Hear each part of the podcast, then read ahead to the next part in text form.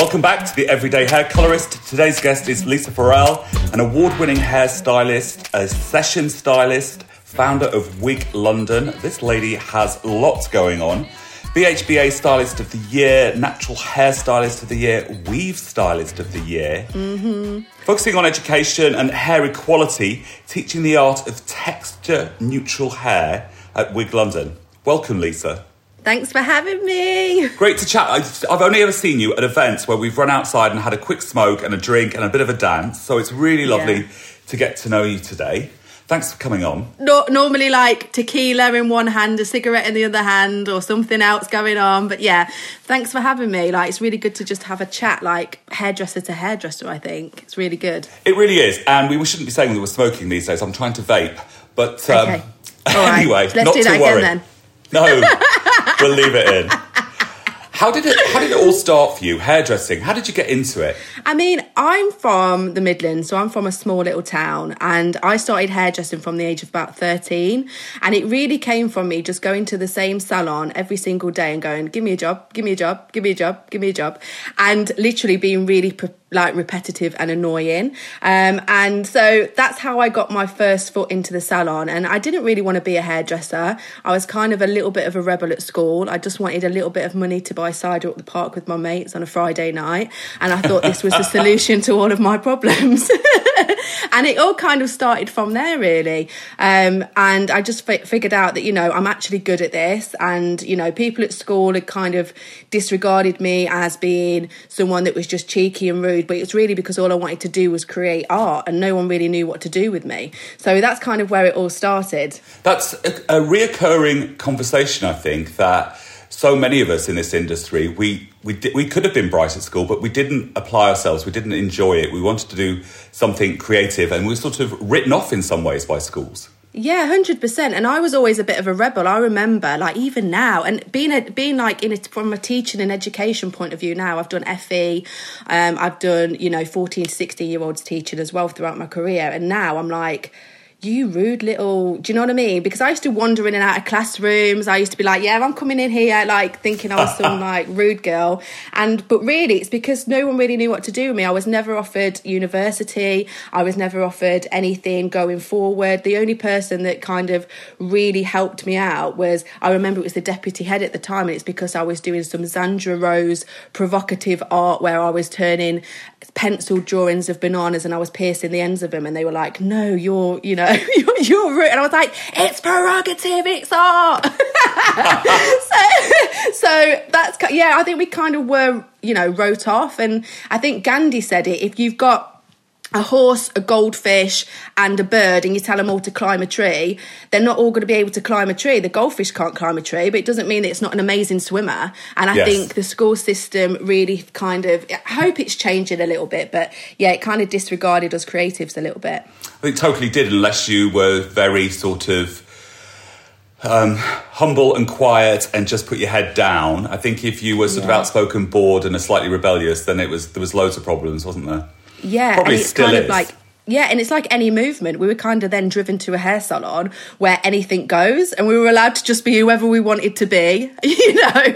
And you know that's how we learned how to be in life. So yeah, I, I really have a lot of love for the hair salon and for allowing me to just be me.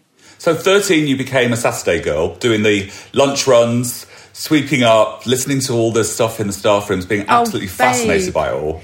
Like literally Friday night after school, Saturday um, all day. But I was from, you would call it like a vintage salon now, but it was proper old school. I remember getting sent to the local masses, like the hardware store, and he made me ask for like a long weight, a glass hammer. Like he was like old school cheeky chap. It was like boys club. Like this is this is where I learnt my banter. I'm, I swear. I got asked to go and get a tub of elbow grease from the hardware store. You? And, and, you know, I still do that, and it takes the kids a couple of minutes to kind of click onto it. But I was so naive that I actually went. yeah, me too. But that's what. Yeah. I'm, but this is that's all what's fun, and I think people miss miss out on that a little bit now because I think there's a rush at the moment. Um, there's a rush, and I do courses obviously at Wig London, like we touched on earlier, but I do short courses. But there is kind of this urgency now to want to learn everything straight away, and I really appreciate the fact that I worked from the absolute bottom, and you know I did I did have to like laugh at myself and you know go and get these long weights and like you say elbow grease and whatnot. Yeah, it is. I think it is different now, and the expectations of young people are slightly different to um, when we were there, because of course a lot of the stuff was disciplines for us, wasn't it? The the shampooing, the sweeping up, the knowing how to keep a salon tidy. I mean, I recognise that nobody really wants to do that. I don't think I did at the time either. But they yeah. sort of those disciplines serve you well. But then we learnt Marcel waving and finger waving and all of that and pin curls and those kind of things that are very important for a session stylist. Yeah, for um, sure. Um, and incredibly important to create shape. But nowadays, lots of young people can't do that, but they want to get into session and they suddenly have to learn it. Yeah. Well, this is this is why I am a bit of an advocate for real talking, and I do, you know, the real talks with Lisa because I think a lot of the time people aren't honest about the industry. I know me and you will have an honest conversation, and this is an honest conversation now, but a lot of the times you know, what's plastered on social media isn't the reality. So, yeah, you might see me on a flight to Paris and it looks all bougie, but the reality is I've probably had one hour's sleep. I'm, you know, my case is broke. I'm worried about my hair dryer, you know, that's got the same adapter on being lost at the airport with my bag of wigs. Like, we need to be honest about the whole situation and to be able to adapt to those situations as a session stylist needs experience and you need to be able to be calm. And that comes from, you know, the training that we had back in the day and being able to put that all into our everyday experience to what we're going to do now. Um, so I think we have to be honest about that, that it's not all, you know, Instagram pictures and selfies. It is like hard, painstaking work. And I love it, you know, as do you. So it is worth it, but we have to be honest about that journey as well, I think. Yeah, I think I'm sometimes guilty of putting a nice picture up of sort of an airport lounge or something like that, but the trudgery and the panic of making sure you've got everything through and have you got enough of everything that you need for that event and you're right. absolutely worn out and then the time yeah. change and they expect you to go straight into something it is different isn't it yeah i mean it's not glamorous it's not glamorous. I mean, and you just have to do it for the love. You do it because you love it. I love being on music videos. I love being around other creatives. And, you know, I wouldn't change it. At times, I'm like panicking about when my invoice is going to be paid, yes. when the next job's coming in, you know, especially living in London, you know, with the rent prices, this, that, and the other. I want to buy somewhere. It, it can be stressful, but you have to be realistic and go, do you know what? This is the life that I choose because I like unpredicted times. Yeah. I can be working for like a month solid and I'll be absolutely exhausted. And I'll be like, all I want is a normal life, Netflix, and a bath. And then, you know, I'll have two days off and I'm like, oh my God, where's the next job coming from? What am I doing? And like, that's the reality of it. But, you know, know, I kind of love it. It's a bit addictive. It's very self-employed though, isn't it? It's very gig economy, waiting for the next job, and then you've you've got a ton of jobs, and you're absolutely, oh my god, I can't cope with this. On to the next one, blah blah blah, and then suddenly it's like, yeah. okay, now let's wait for the invoices. But before yeah. you got to session, so you're in the, you go into the salon full time. What was yeah. that like? What was that training like for you? How long ago was that? Over 20 years ago, yeah? Babe, you never ask a girl her age. Um, I'm not asking your age. but no, yeah, it was about it was about 20 years ago now. But I um I worked in a salon full time, but I also went to college full time. I didn't do an apprenticeship. Right. Because a full time um, my full time hours at college was like two or three days a week. So I could still work full time in the salon and do full time at the college. Like full time to me is five days. So it didn't make much sense to me. I was like, I'm just going to try and get the best of both. Um, so then going full time into the salon, it was great. But like I say, the salon was really old school. So I was, I learned all the fundamentals, like you say, Marcel waves, your pin curling, how to make a hair up last a week do you know what I mean? Yes. that, that yeah. I was taught all of that. So after I kind of qualified, I ended up working in the salon for a little bit. But because it was, you know, in a small town and I've always kind of been a bit of a city girl, I then started to venture out a little bit more. And I ended up working, um, I used to travel 60 miles in to go to Birmingham actually. And I worked in a salon in Birmingham. And that's where I actually started to learn how to do afro hair because at college they told me, you know, don't do afro hair. They, the word they like to do their own hair. You won't be accepted. Um, there's no point. And i was like listen here sandra. Sandra the reason that the reason that there are separate salons is because there's no place for people with afro hair to go on the high street. So I took it upon myself to travel. I think it was like a 90 mile round trip to Birmingham. I I learned how to do afro hair. I did a course there, um, and I ended up um, yeah working in Birmingham. So that's kind of where that started. This work ethic is started out from an early early age, like Yeah. the determination to fill that week and then to go and to suddenly reach out and try and learn a new skill, which is always amazing anyway. But the, for a very young person, what motivated you?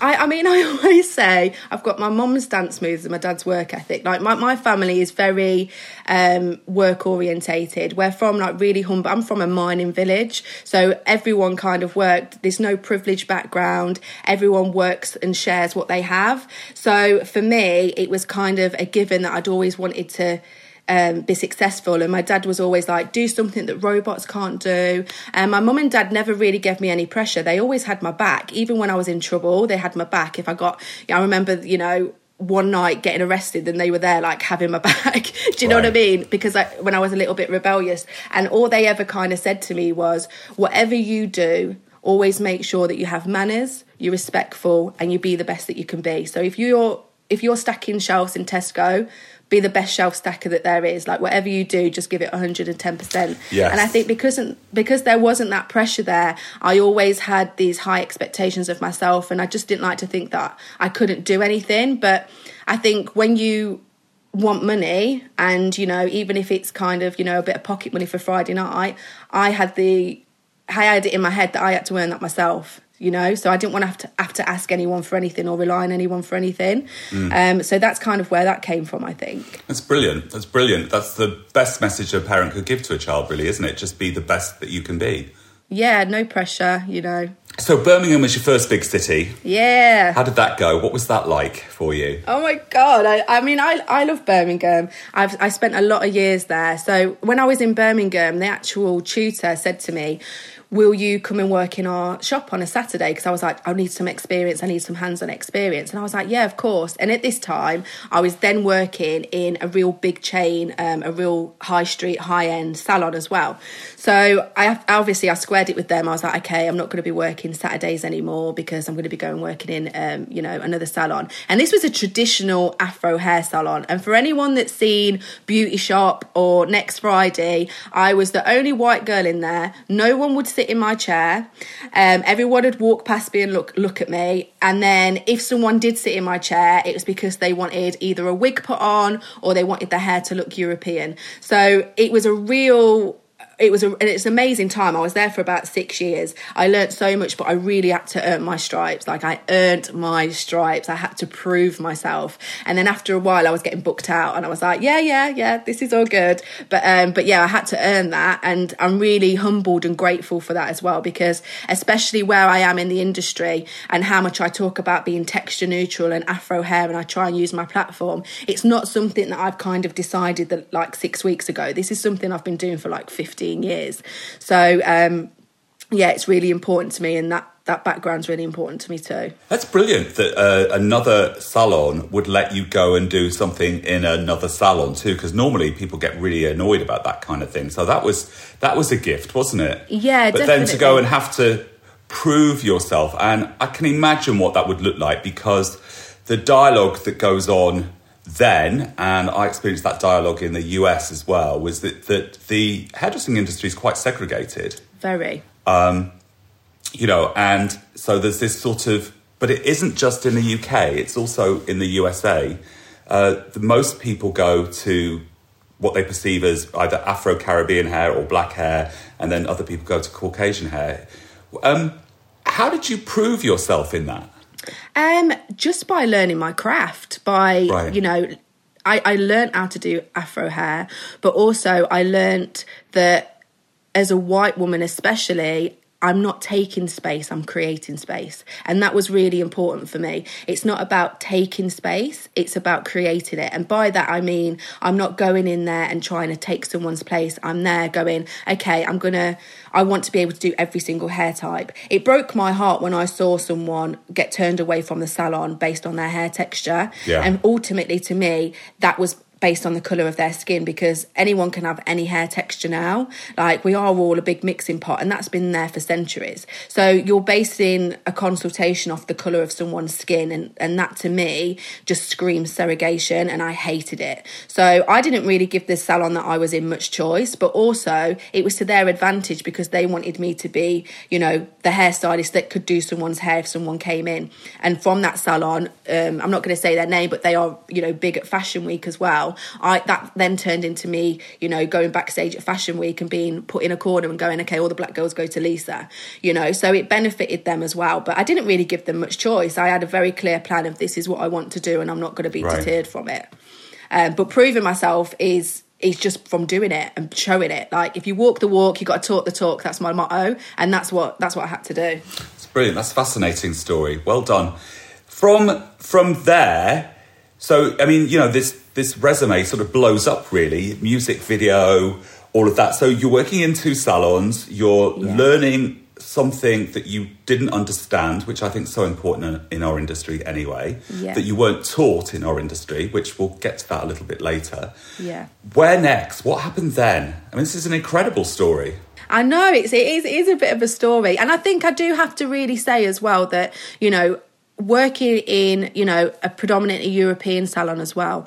And i think i have to say this message as well because i think even one of my friends called me the other day and she was like i feel like such a racist because i don't do every hair type. And you know it's not that. It's not that anyone needs to feel bad about it. And i'm not saying that because salons don't do all hair types that they should feel bad about it either. I'm just saying that there's no education out there and that's why i put education in place for it. But it's it's not it's not to make anyone feel bad. It's just that you know I just think it's really important. So yeah, so working from them um, two salons, I then went on to um, to teach at a private academy um, so they said, okay, will you come in and teach? So I was still working at these two salons. I don't, I, you know, juggling. I think I was only about 21 at this point and they were like okay we've got a new course coming up. We teach. It's 14 to 16 year olds um, alternative provision. So these are kids that have been kicked out of school. College won't have them we're going to teach them hair. So it's me in my leather jacket thinking i'm michelle pfeiffer in dangerous minds. I was like let me have them that was literally, I'm not even joking. I remember saying to my sister, I was like, yeah, Michelle Pfeiffer, let me have them. And um, and that was i just you know what? I loved it. Even it's one of the highlights of my career. Out of everything i've done now that was one of my highlights them kids.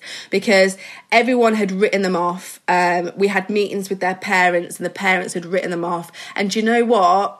I like i spoke to like one of the girls like this is going on how many years later. And she's got her own salon in birmingham. She's got a family. She's making money. And it's just so rewarding. Like these kids that were written off are like, I've got careers now and they're doing mm. really, really well for themselves. And I'm like, I'm, yeah, that's like got to be one of the highlights. Definitely.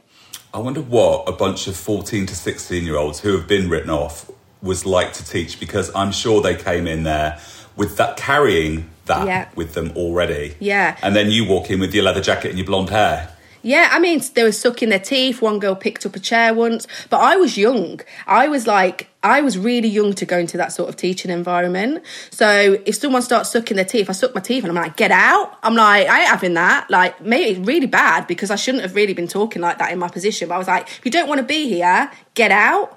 And I kind of had that mentality and I kind of because I was a similar, not a similar age, but I, I knew their background. I was like, I know where you're coming from, but I'm going to give you a shot here and don't waste my time. Mm. So I was very real, upfront, and honest. And I think they really respected that. And they did. They really turned around. Like, yeah, like, honestly, it's like one of the most, I, I just smile thinking about it it's heartwarming as well. And when you look back and when you're speaking to people still now and they're working and you were you were part of that journey for them to help them into this industry, Great... Yeah, definitely. And there's no such thing as naughty kids. Like I, I hate this, and I, you know, I think because I was like maybe classed as one of them that was a bit like cheeky or whatever. There's there's always a reason behind everyone's actions, and I think something that I've learned as I've got older is how someone treats you or talks to you isn't about you; it's about them. Yes. So you know, if someone was to push past you on the tube or talk nasty to you or you know a partner or whatever that's not about you that's something that they're going through and you need to remove yourself from that situation because a younger me would have been a bit mouthy and gone, Who the hell do you think you're? But now, as you know, a 33 year old woman, there's my age, boom, boom, mic Boom, drop. done. Um, I would be like, I would just take a few deep breaths and go, Do you know what? They're going through something right now, so allow it, you know? And I think that's really important. I think uh, learning that at third, by the time that you're your age now is incredible. I think it took me a little bit longer to do that. It took me some decent therapy sessions to kind of look at people and sort of forgive them for it and take myself out Yeah. of the situation. Yeah, I mean, yeah, I, I've.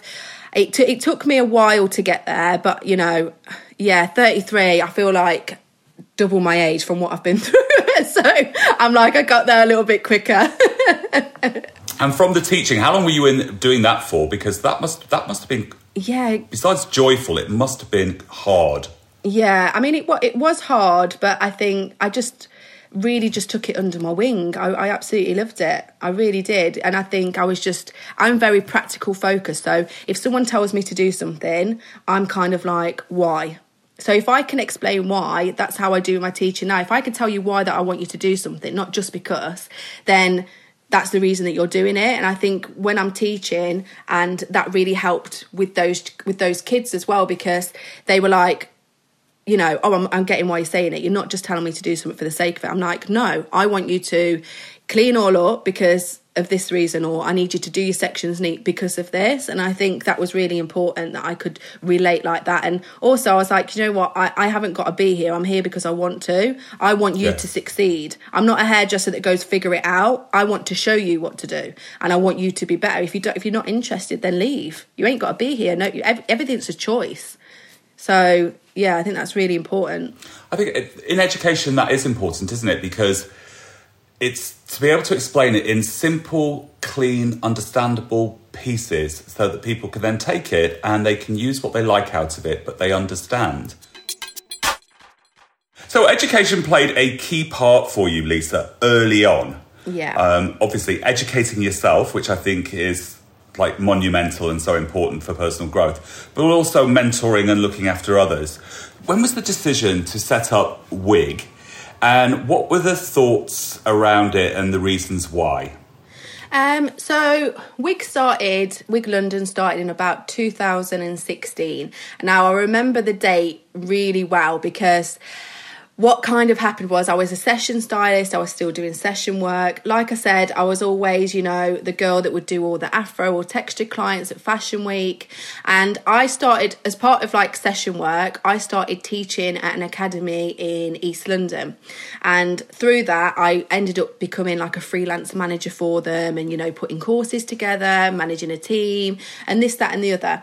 Um, and then in 2016, I actually won um, three award, awards for my collection Armour at the Black Hair and Beauty Awards, and I was a finalist for the British Hair Awards as well. And this collection literally went absolutely viral. So it got sold in America. Um, Willow Smith, Will Smith all retweeted it. It, it. It's still out there now. And when I do a collection, if I'm doing a collection for myself and it's not a job, um, I always tend to put something out there that's quite political and, you know, that sends a subliminal message. So that's what this collection was about. Um, so in 2016, I won all of those awards, and the company that I was working with um, as a freelancer on the side was kind of like trying to take ownership of it a little bit, and they didn't like the fact that I was getting a lot of attention because it, you can't control the internet, you know, and it was just going crazy. And for me, I was like, I didn't see the problem with it because I was like, you know, you had nothing to do with this collection. So anyway, from that, they kind of was like, we don't want to work with you anymore because you're more known than now the academy. So I was like, okay, that's cool.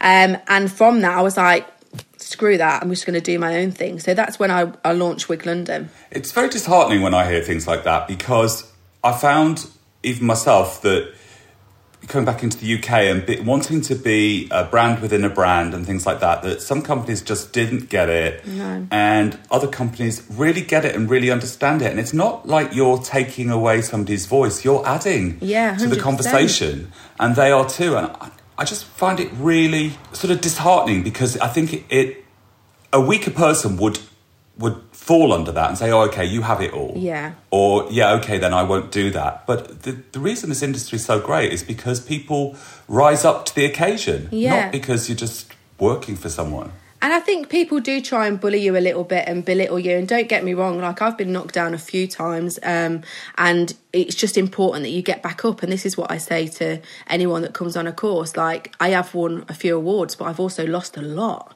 Do you know what I mean?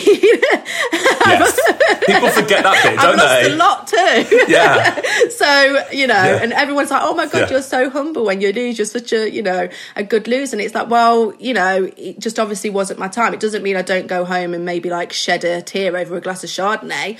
But it's important that you know there are a lot of losses as well as the wins. And and i think Yes. that's just like that is so important. And i think as well i always describe myself as slumdog millionaire with you know i'm not i'm working on the millionaire bit but definitely if i don't know whether you've seen the film. Have you seen the film slumdog millionaire Oh, yes, I've seen the film. yeah, so everything that I've gone through or experienced has prepared me for something else.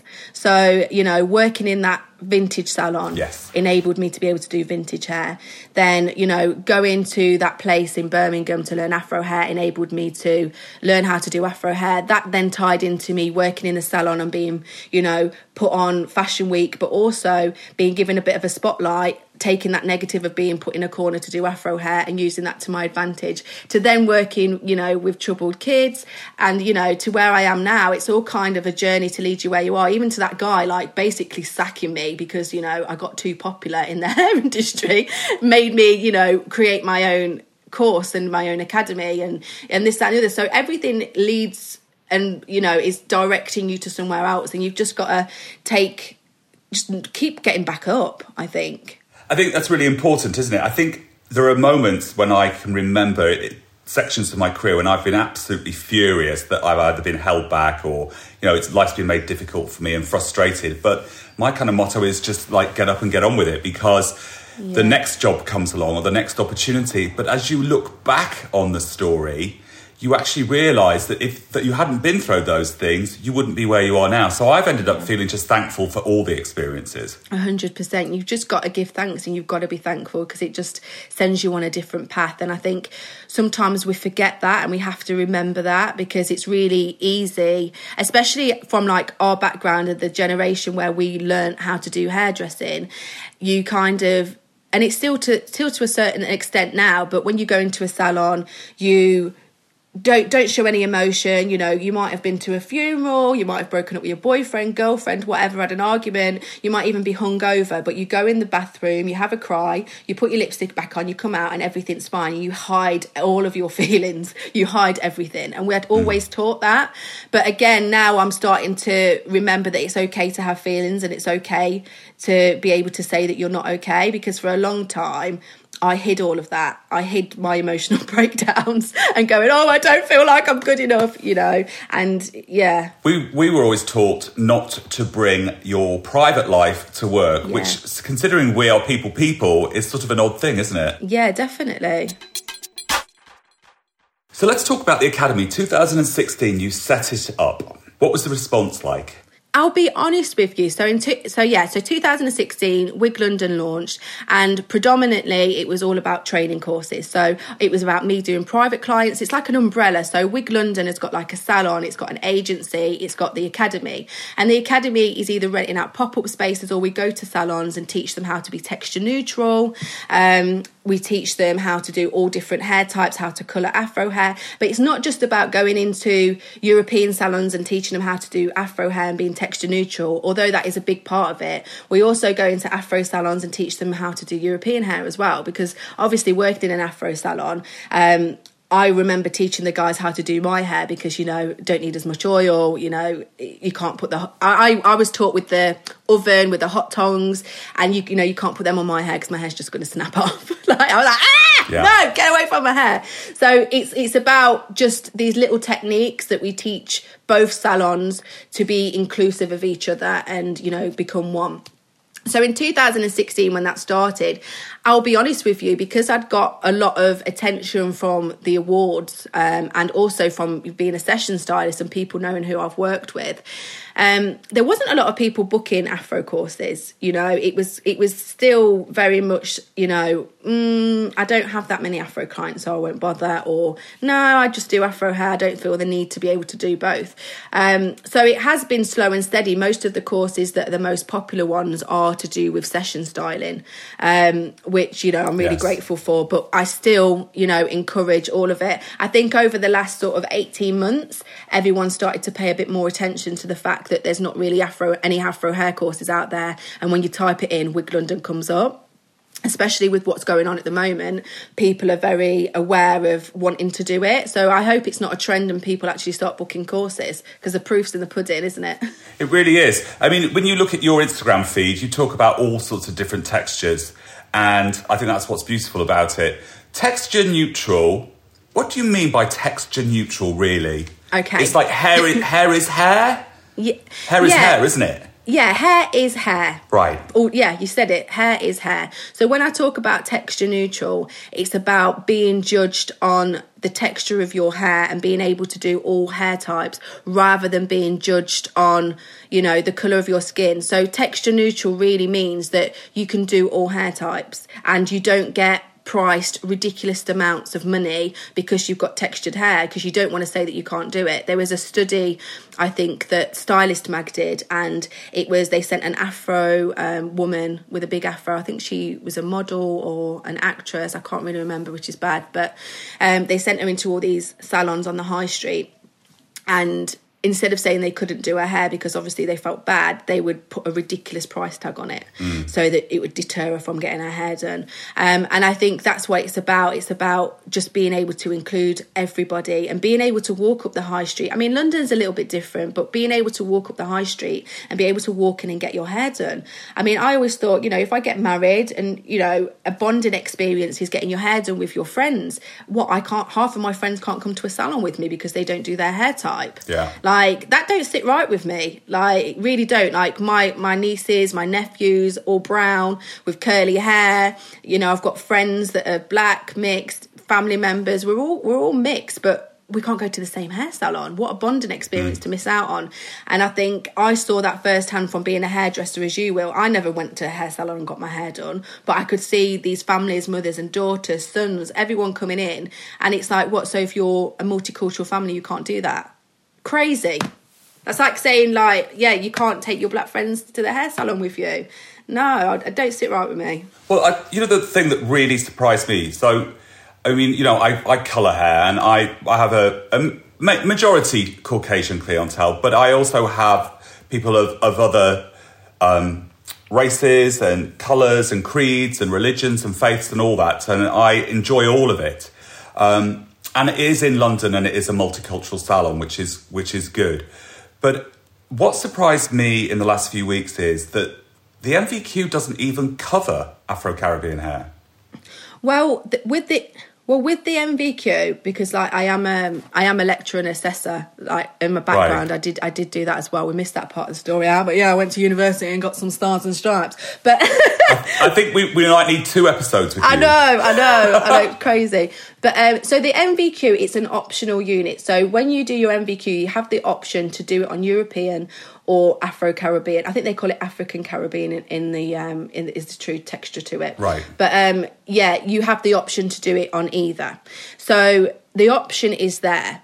But if you're in a predominantly white area, um, or you have a team, you've got a faculty that doesn't know how to do textured hair, it's not going to be put into the curriculum for that year Right. because there's no one that can do it. So I think you do have the option. The same as when I was in Birmingham, there was courses that were going on that only taught how to do Afro hair. It wasn't a mix. Yes. And I think that's where the struggle is because if you then admit to an NVQ that needs to be able to teach both, you need to then reevaluate your whole faculty or retrain them. And I don't know I don't know how that's going to go. I hope that they retrain or bring people in or bring specialists in. I think that's what's needed. Hmm. But yeah, at the moment it's an option. Yes, and that's and that's probably what I mean by that. I didn't know that it wasn't actually part of the syllabus that you had to do. Yeah, no, that that that's which is mad because I always say, and this is how I was taught. If I have to do, I remember when I did my training, because my boss had a real big involvement. For me to do a straight blow dry, he made me do a straight blow dry on curly hair. Like, get that straight and you pass. Yes. That's how it was. It wasn't, Yes. you know, someone coming in with hair like me do a straight hair blow dry because it'd be like, you know, you've only got a blow on it and it's done. so, Well, you know, sort of, I always, when I'm teaching, I always say, you know, a lot of English clients have three hairs and a wish. Yeah. And I remember when I moved to the States and these heads of hair that were massive and they were really curly and all different cultures, of course. And you had to do a full head of foils in 45 minutes. And you'd be like, when I first started, I'd be having a heart attack because there was so much hair and I wasn't used to it. Yeah. But um, the, the thing that many women complain about when they've got curly hair is their blow dries don't last. You know? Yeah. So, I mean, the thing is that if, if you get known for doing good quality work on, you know, blow drying curly hair smooth and things like that, you have clients for life. Yeah, definitely. I think, especially if you look at, you know, one of my friends has got a salon in Tot- Tottenham and it's predominantly Turkish. Yes. Um, and oh my God, the blow dries that they do in that salon are apps. They're amazing because it's all that they do every single day. And I think that's with everything. It's not saying that you can't specialize in something. It's just that, you know, just having that knowledge of being able to do every hair type, I think is important. I'm not saying that Yeah. everyone's got, it's just about being inclusive. And if you've got a salon or, you know, you have got a platform, being able to show inclusivity or different hair types i think you know really important. And if we, you know if you're not taught that in in you know in your nvq then just go out and like maybe do a little course or you know learn learn how to do it a little bit. I think i think that's the message that i'm trying to deliver more than anything. And it's not saying that you have to do afro hair in your salon but it's about being inclusive and knowing that you're not going to turn someone away and wouldn't anyone want to be able to be in that position of not turning anyone away based on the colour of their skin Absolutely. even just saying that like it's uncomfortable isn't it Yes. you know Yeah, it is uncomfortable for people to talk about, but I think you're right. It's about being able to do all of it, but you know, you specialize in something like, you know, I can perm hair. My relaxers on curly hair of any on anyone aren't so great because I don't do so many of them and Yeah. my balayage is stronger on hair whereas my four highlights I'm sort of like oh do I have to do those today kind of thing. You you do get known for something, but it's about being able to do all of it if possible. Yeah, definitely. And and that and that's exactly it. You know, if I was I think I'm kind of known for textured hair. I mean, I do hmm. all hair types, but I think predominantly people are like, oh yeah, you do like, you know, afro hair, you do textured hair. I do actually all hair types, but you end up just getting booked for what people know you as or what you enjoy. And I guess when you enjoy doing something, that comes out in your work. Yeah. So yeah.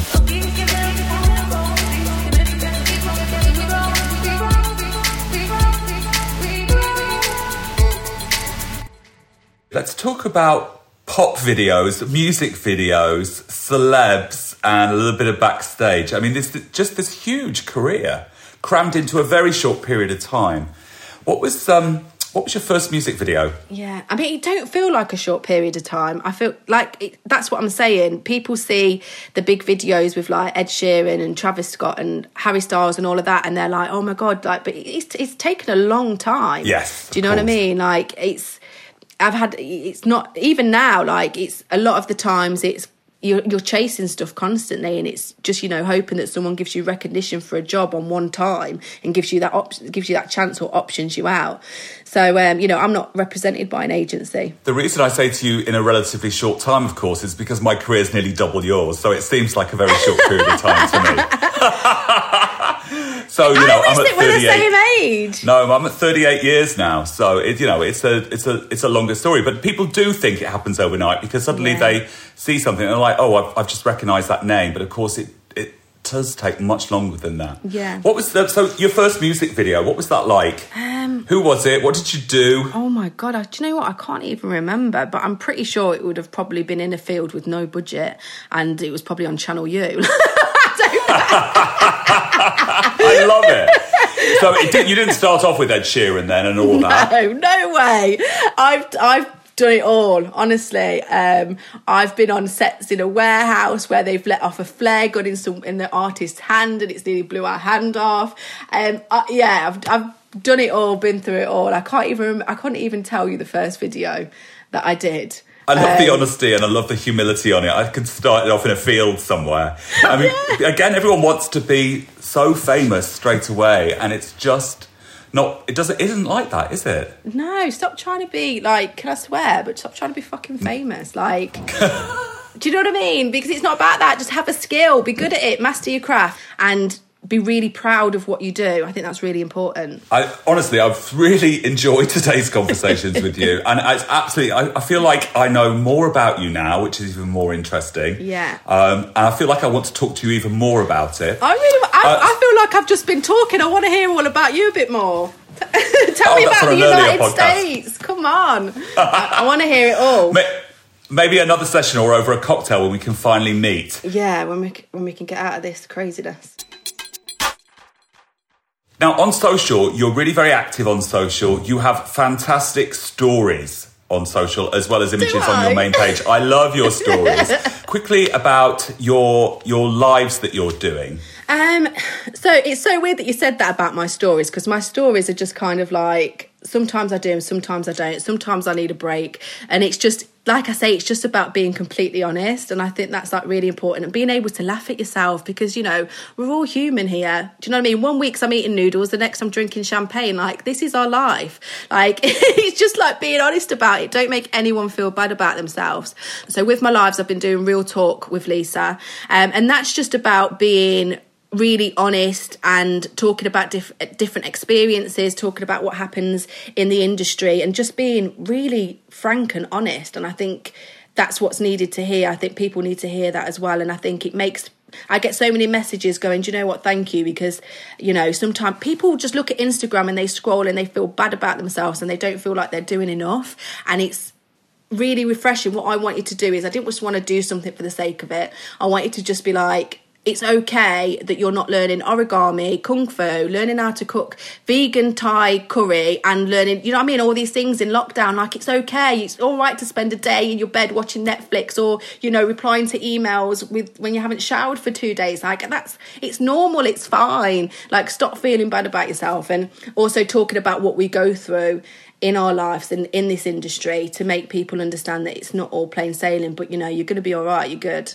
I love that building a community. It's like me and you talking now. Like we ain't rivals. It is a community. I, I hate I hate this rival thing where people are like, oh, I can't talk to such and such as they do hair, and like no, like I, I love I love community. Like session stylists, you know, like it can be a lonely place. I love talking to people. I love hearing stories. I love nothing more than a cocktail and some camp conversation. Like I love it. So why not like reach out to people and create a community? And I think you know I love that. I love that about our industry. You're on speed dial when lockdown's over. We're yes, going out. please. I can't wait. I've already got my moves. I, I don't know how I'm. I don't even know if I'm going to be able to, work after quarantine. I don't know whether it's like it's. I'm set. now, talking of moves, can you do a TikTok challenge? What now? No, have you done one? Oh. um, I'm like, nah, let's go, get it on.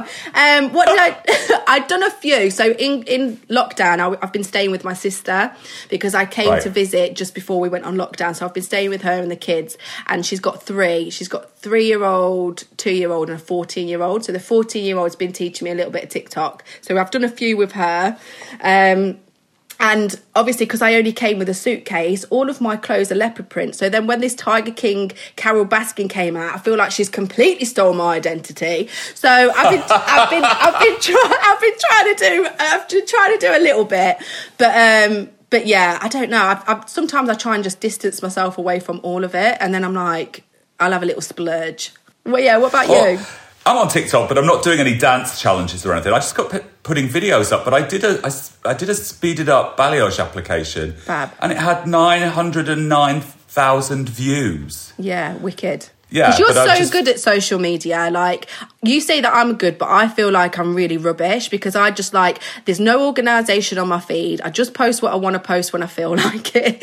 I chat, I chat rubbish on my stories. Just being honest, but I, like you're really, really good at it, and I think all of these platforms can be a little bit overwhelming when I'm, I'm just like I just want to create art and sit in a cave and just talk and help and save the world, and like it gets all a bit overwhelming. But I think you're someone that you know is just you're on it, like you're really good at it. I think it can all be overwhelming, and there are days that I certainly don't want to do it, and there are days when I disappear, and there are days when I lay on the sofa and the dog's barking and the cat's meowing, and I just want to, you know, turn turn the world off. But there are other days when I get on it and I enjoy it. So, but I enjoy my message Yeah. on uh, social really. So, and it's re- that's really about a community of people who like hair painting and podcasting. Of course, I love talking to people about their stories because we all start off in a salon. Yeah, definitely. We all are everyday ha- hairdressers, aren't we? Yeah, and I think I think that's what comes across, and the way that you've picked up on my Instagram and I've picked up on yours. I think the key word there is like what you've just said. It's just about doing something you enjoy and just being authentic, just be your authentic version of yourself. Yeah. Um, and you know, stop trying to be anyone other than that because everyone else is taken. Oh my God, is that Oscar Wilde? I'm killing it with the quotes today. You are quilling So, Lisa, for those that don't know you, what's your Instagram account? Lisa Farrall. So L I S A F A R R A L L. And then there's also one for Wig London, which is wig underscore London. Brilliant, guys. If you want to see what she's up to, follow her. She's an amazing account and an amazing woman. Thank you so oh, much for Love joining us today. Thank you for having me. So I hope you enjoyed this podcast as much as I did making it for you.